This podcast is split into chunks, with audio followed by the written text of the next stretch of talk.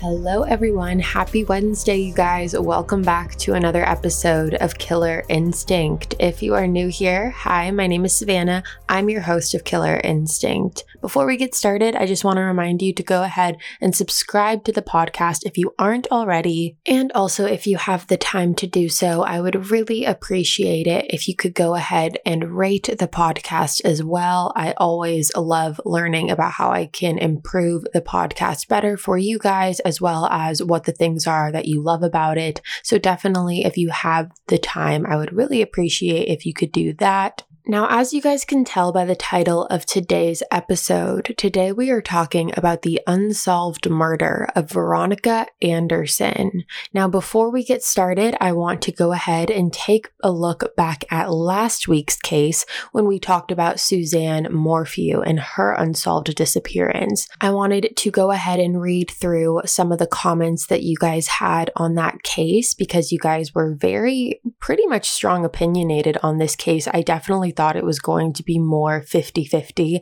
However, you all seem to really have your opinions on this case, which I loved. I was loving reading your comments. So if you haven't listened to last week's episode, you can pause this and then go back and listen to it, or instead you can skip through this part and then listen to this episode and then go back after and listen to last week's as well. So as always, you guys can send in your thoughts, questions, theories, comments, anything in between to killerinstinctpodcast at gmail dot com. Again, that's just killerinstinctpodcast at gmail dot com. That's where I read a lot of your guys' suggestions as well as your case recommendations and your theories. So I'm going to read a theory that someone wrote in about the Suzanne Morphew case. And this person said, "Hi, I am currently living in Colorado. First, I wanted to point out how Colorado is for the ones who have never been here.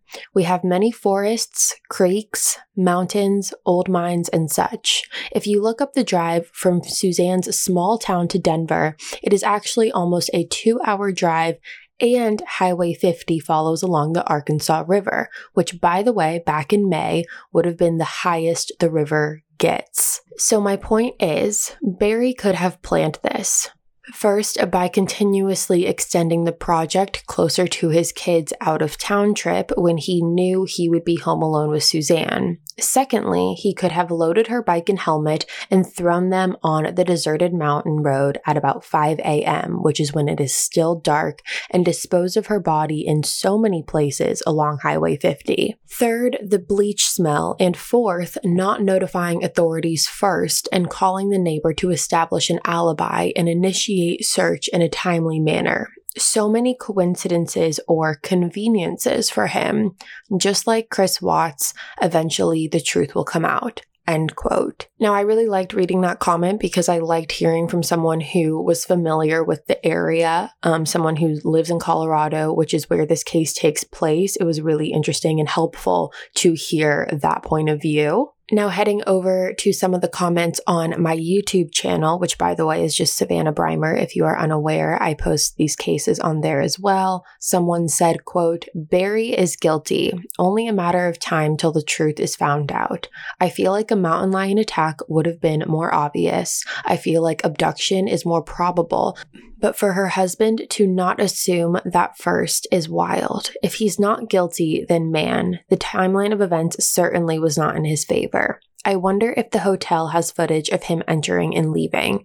Curious to see if he brought anything in with him or what he looked like before leaving, whether he was dirty or had blood on him, hence trying to clean up or clean off objects with bleach." End quote. And that was something that I didn't even think about, which is why I love having these conversations with you guys, is the possibility of surveillance footage of the hotel. What was his demeanor when walking in and out of that hotel? Was he clean? Did he look scruffed up? Did he have anything on him? Was he carrying anything? That's a very, very, very good observation to make, and one that I'm really curious to see. I'm sure the police have looked into that, but I would like to know what that looked like for him. And then the last quote we're going to read is from someone who says, quote, her husband put up the two hundred thousand dollars because he knows that she won't be found. What man doesn't turn up to help the search group looking for his missing wife? Profiling Evil is the place to go for all information on this case. The kids were on a camping trip arranged by Barry. That's not normal, as Suzanne normally arranges everything to do with the kids.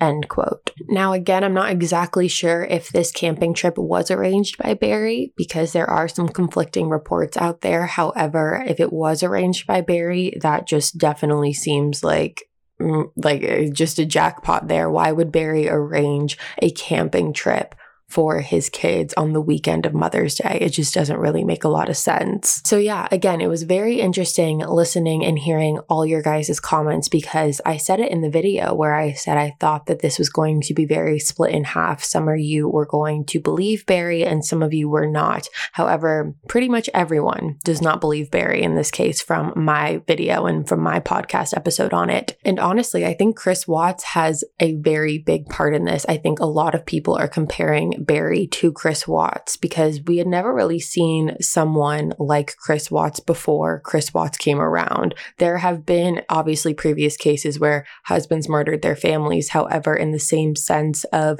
you know, Barry's doing the same video interviews. He has similar mannerisms and there are just things about his story that don't make sense. And I think that it's very easy for people to say, oh, he's the next Chris Watts, whether that's true or not. I think it's just a very easy thing for people to say. And he very well could be. He very well could have done this. Um, it's going to be very interesting to see how this plays out. Um, as far as the search that happened on the twenty-fourth, I haven't heard anything about any new information being presented. However, what I will say is that according to Barry, he said the reason he is not being a part of these searches is because he hasn't been invited by Andrew, which personally I think is just B S. Your wife goes missing and you're not going to go out and search for her because you haven't been formally invited. Like, no, come on. So that's just, will be very interesting to see how this all plays out. And I really appreciate you guys being so vocal about your thoughts and theories. So thank you. I really encourage you to continue to do that so we can continue to have these open discussions. So with that being said, let's circle back around to today's case and who we are talking about today. Like I said, we are discussing the unsolved murder of Veronica Anderson. Veronica was forty-two years old when she was brutally murdered on August twenty-fifth, nineteen ninety-one in Warrington, located in the U K. Now, this case was actually one that you guys recommended for Halloween Week, which, as a reminder, we are doing Halloween Week this year. Get ready, get excited. Um, we're doing it both on Killer Instinct here and my YouTube channel, so you guys can look forward to that. We're doing five days of back-to-back episodes leading up to Halloween Week, just as we did last year. So even though this case isn't a part of Halloween Week, after looking into it, I knew that it was still a case that needed coverage, which is why we are here talking about it today. So let's talk about Veronica Anderson. Veronica, who went by Vera, that's what her close friends and family called her, which is what we are going to be referring to her as today. Vera was an amazing mother of two. She had a son and a daughter. At the time of her death, her daughter was nineteen years old and her son Neil was seven years old. Vera was described by her family and friends as a devoted and loving mother, and Vera was also really looking forward to where she was at her in her life and what this next chapter of her life was going to bring, because at the time, her nineteen-year-old daughter Lorraine was actually pregnant with her first child. So Vera was super excited to become a grandmother. She absolutely couldn't wait for that. Vera was a single mom, and her and her kids lived in Cheshire. And Vera ran a business with her daughter Lorraine and another woman. And this business was a small business, and they worked at supplying sandwiches to shops and factories in the area. So they would make the sandwiches and hand them out to other businesses. is. So let's talk about August twenty-fourth, nineteen ninety-one. This was a Saturday night, and the night started out as a very typical Saturday. Lorraine, Vera's daughter, had gone out that night, so she was out for the night, and it was only Vera and her son at home. And while Neil was in bed, Vera was in the living room watching television. Now, what we know is that at some point during this night, Vera received a phone call from someone, and the identity of this caller has never been discovered. However, whoever called Vera, they convinced her enough to call her next door neighbor and ask her to babysit Neil for only ten minutes while she left the house for a little bit. So to break it down, she gets a phone call, and whoever was on the other line convinces her to leave her home and bring Neil to the neighbors so she could go out for a little bit. The neighbor agreed, and that is when Vera woke her son up and dropped him off at the neighbor's house. She told the neighbor that she was going to pick up her brother, and she also emptied the trunk of her car as if she was making room to put something back there, and then left her home at ten fifteen p.m. When Vera left, it was very clear that she left with the intention of returning back. She had left the T V in her house on, and she had also left with her purse at home. So wherever she was going, she was clearly planning on coming back. However, no one knew that when Vera drove off that night, that would be the last time she would ever be seen alive. On the early morning hours of the next day, which was Sunday, August twenty-fifth, Vera's car, which is a Ford Cortina, was found parked at the Old Tannery Complex. Now, the Old Tannery Complex back in nineteen ninety-one consisted of abandoned buildings, and it had a reputation of being a place where either young couples would go if they wanted privacy, almost like a lover's lane, or it would also be a place where some drug deals would occur.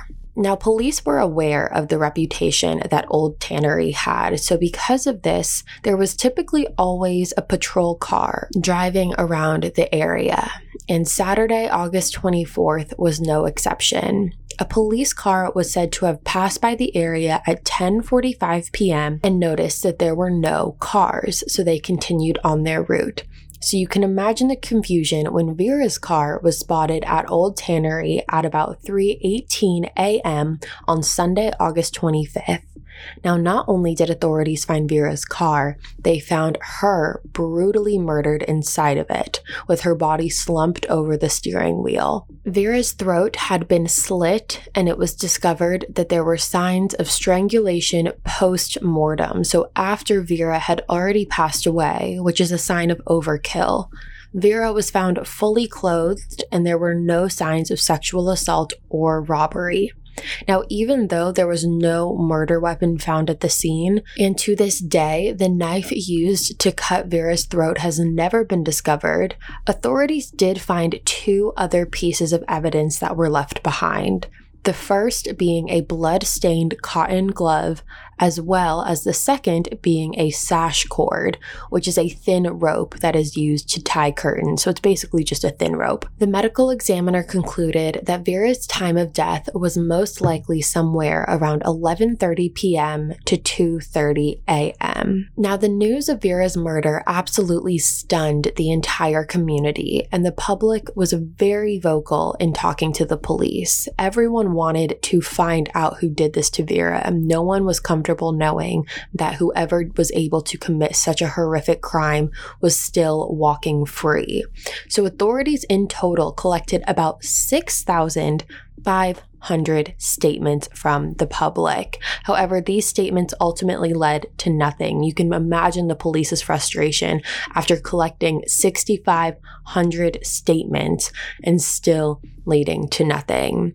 Now, Lorraine was actually the one who identified Vera, which is just unimaginable. Pregnant at nineteen and having to identify your mother after her brutal murder. She said it was obviously one of the hardest things she has ever had to do. But she did say the hardest part was having to explain what happened to her seven-year-old brother, Neil. Obviously, he's seven years old, so he doesn't really understand fully what is going on to the extent of what happened. Now, authorities tried to see if they could collect any forensic evidence from Vera's car. However, they found nothing in there as well. There were no witnesses who came forward to say that they heard or saw any screams or a struggle at the murder scene. And police also couldn't find a motive. No one knew why anyone would want to go after Vera. She was a single mom, she loved her kids, and seemed to stay very low-key and in her own lane.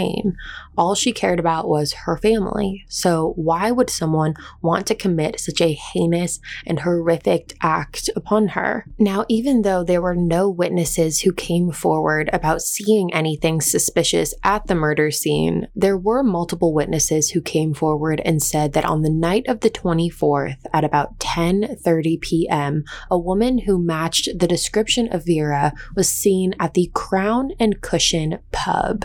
Now, Vera Vera was not known to be a regular at this pub. However, it was located very close to Vera's house. It was a maximum ten minute drive away, and witnesses said that this woman, who was believed to be Vera, was seen with a man at the pub. This man has been described as a white male between the ages of thirty to forty years old, standing at about five eight to five eleven inches tall. He had short, light brown hair and a mustache. He was described as having a thin build, and on this particular night, he was wearing a yellowish slash tan colored jacket. Witnesses said that the two didn't seem necessarily flirty or as if they were on a date. However, they did seem like they knew each other and that this wasn't their first encounter together. It's also important to note that no one has come forward to say that they saw them leave the pub together. Now, is it possible that this wasn't Vera and it was just another random couple? Yes, that's possible because we don't have any clear confirmation. However, the witnesses seem pretty certain that it was her, and you would think if this wasn't Vera and this was just a random couple, knowing what was going on, they would come forward and identify themselves if this wasn't them. Now, if Vera was out at a bar, it wasn't likely that she would be paying for anything herself because she left her purse at home. Is it possible that she brought her wallet with her? Yes, but that was never confirmed. So there would be no way for anyone who worked there to be confirming that she was there through any purchases that she had made. Now, based off of witness statements, police did come up with a composite sketch of what the man looked like, and if you want to see that, you can head over to my YouTube channel as I will have the sketch up in the video. Now, when authorities were getting statements from the public, one person came forward and said that at about eleven o'clock p.m., a car matching Vera's description was seen behind Old Tannery with the headlights on. Okay, we're going to take a short break, but we will be right back with more of the Killer Instinct podcast. Imagine an app designed to make you use it less. Seems a little counterproductive, right? Well, Apartments dot com's Instant Alert feature works exactly that way.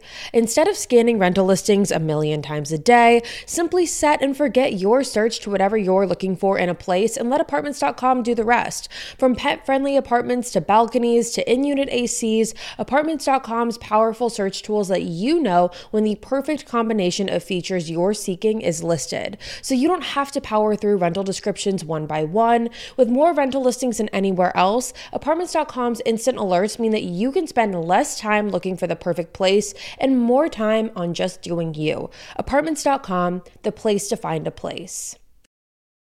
All right, you guys, welcome back. Now, in comparison to the Crown and Cushion Pub, Old Tannery is about a two minute drive, so not far at all.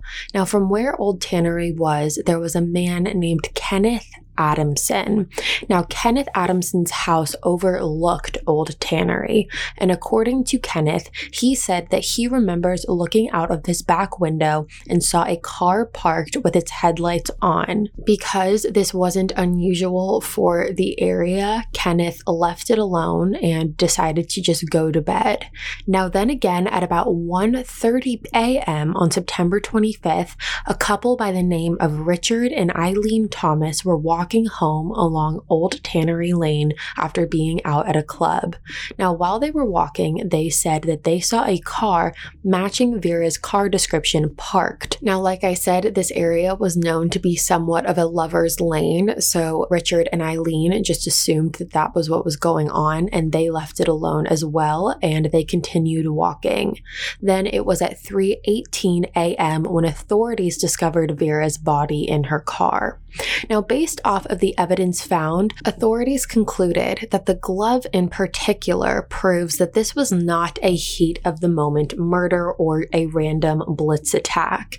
It proved that this was very much a premeditated murder because the glove was used to avoid leaving fingerprints at the crime scene. Now, let's talk about the glove for a second. This glove was an off-white colored glove made from a brand called Minette.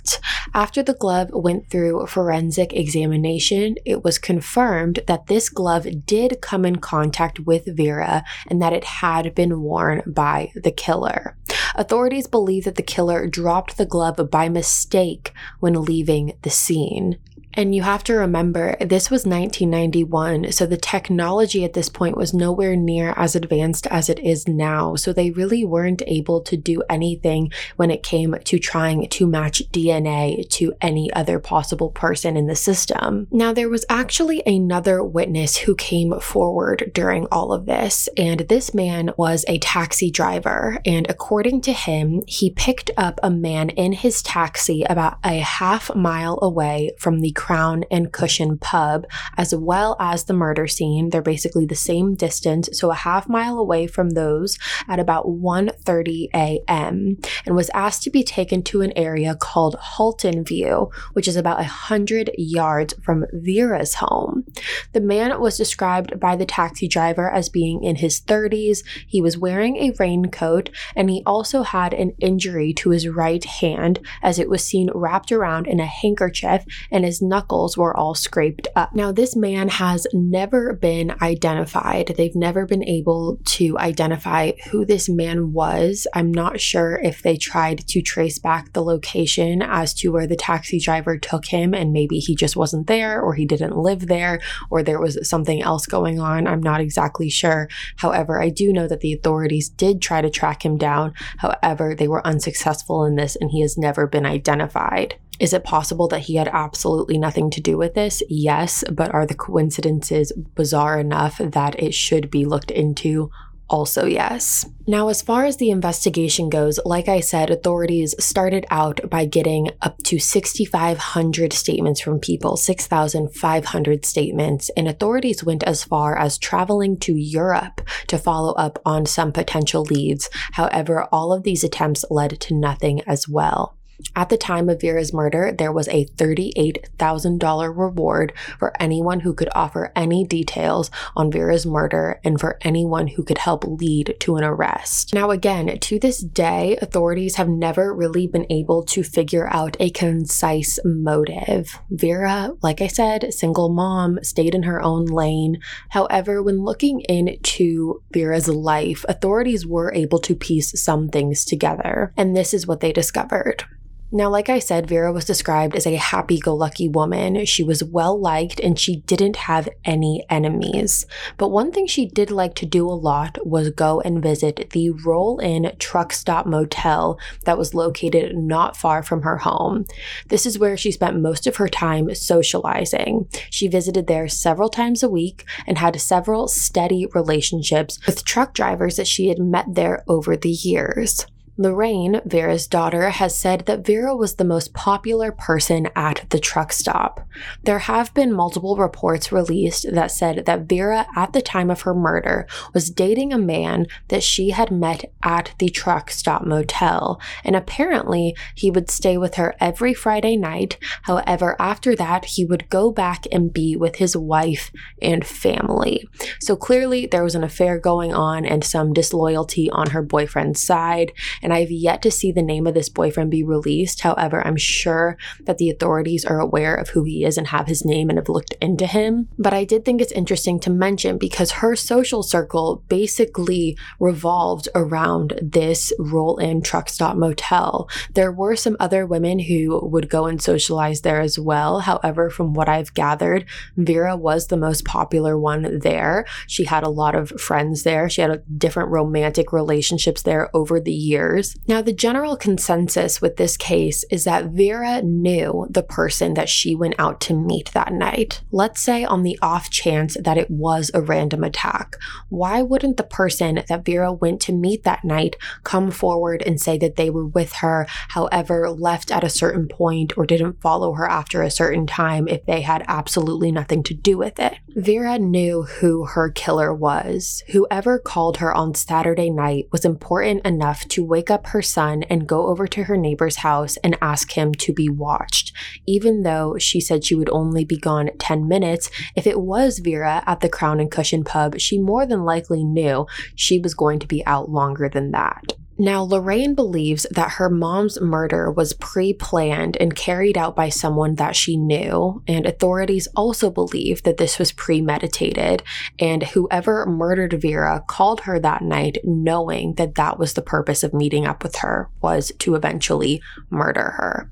Now, you might be thinking what I was thinking throughout all of this, which is, what about the phone call? Can authorities trace back the phone call and see who made the call to Vera that night?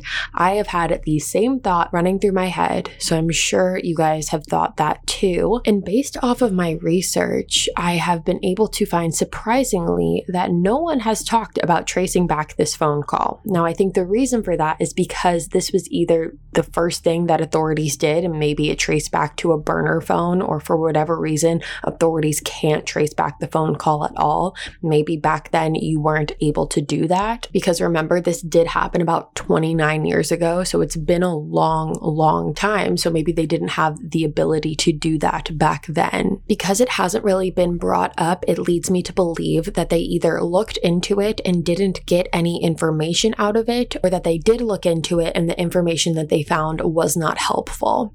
Another big question that is sparked from this is, why would Vera clear out the trunk of her car before leaving?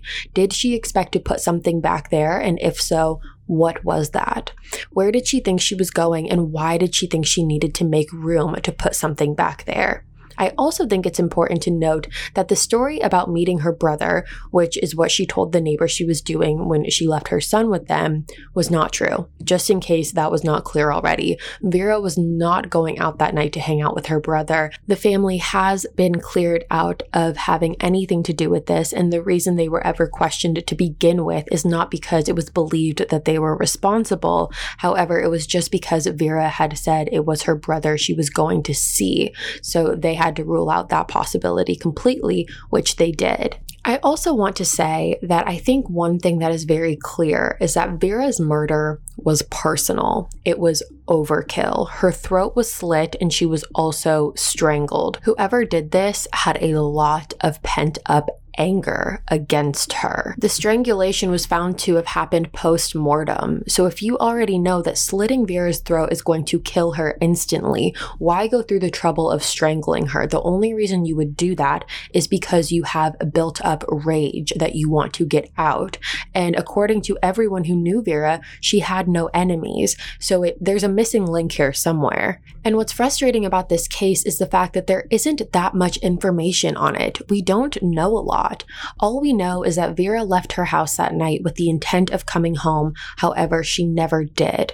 We don't know who she went to see, and we don't really know where she went once she left the house. There was a five-hour window between when Vera was last seen alive and when she was found murdered in her car, and the in-between time frame is unclear. So let's talk about some potential theories. Now, when I heard that Vera was dating a man who had a wife and a family, I thought it was very possible that there could be some connection between that and her murder. Maybe Vera threatened to come public with their affair, and the man that she was seeing was not okay with that and freaked out and decided to murder her. Maybe they had talked about it before, and he lured her in by saying that he wanted to talk about things and they could come forward with it, only to have this premeditated plan to murder her instead to keep her quiet. Or maybe it was a team act. Maybe it was him and the wife together. Or maybe the wife had hired someone completely different to murder her instead, almost like a hitman. However, then that brings the phone call into question because Vera definitely knew the person on the other line. I did question for a little bit if it could have been possible that the wife was responsible because there was no sign of sexual assault, and the overkill with the strangulation after she had already died seems like personal rage and personal vendetta. However, again, that brings into question why she would ever go out and meet the wife of the man that she's been having an affair with. It just doesn't seem really logical, and with the idea that the witnesses have come forward and stated that she was seen at the Crown and Cushion Pub. However, what I will say is that if she did go and meet the wife, she probably wouldn't have seen it as a threat. She would have gone and thought that this was a non-threatening meeting because it was another woman, and you don't really feel as a woman as threatened when you're going to meet another woman as you do if you're going to meet a man. Maybe the wife called her and said that she wanted to talk and get all the information straight. There's a lot of ways that this could have gone. Another theory is maybe this This is someone who was from the Truck Stop Motel who liked Vera, whether they had a crush on her or maybe they had a history and they tried to make an advance towards Vera, or they didn't like the idea of her being with anyone else and she rejected them. And as a result, they acted out in a violent way. One thing to note, though, is, again, there was no sign of sexual assault. Her clothes were completely still on her body.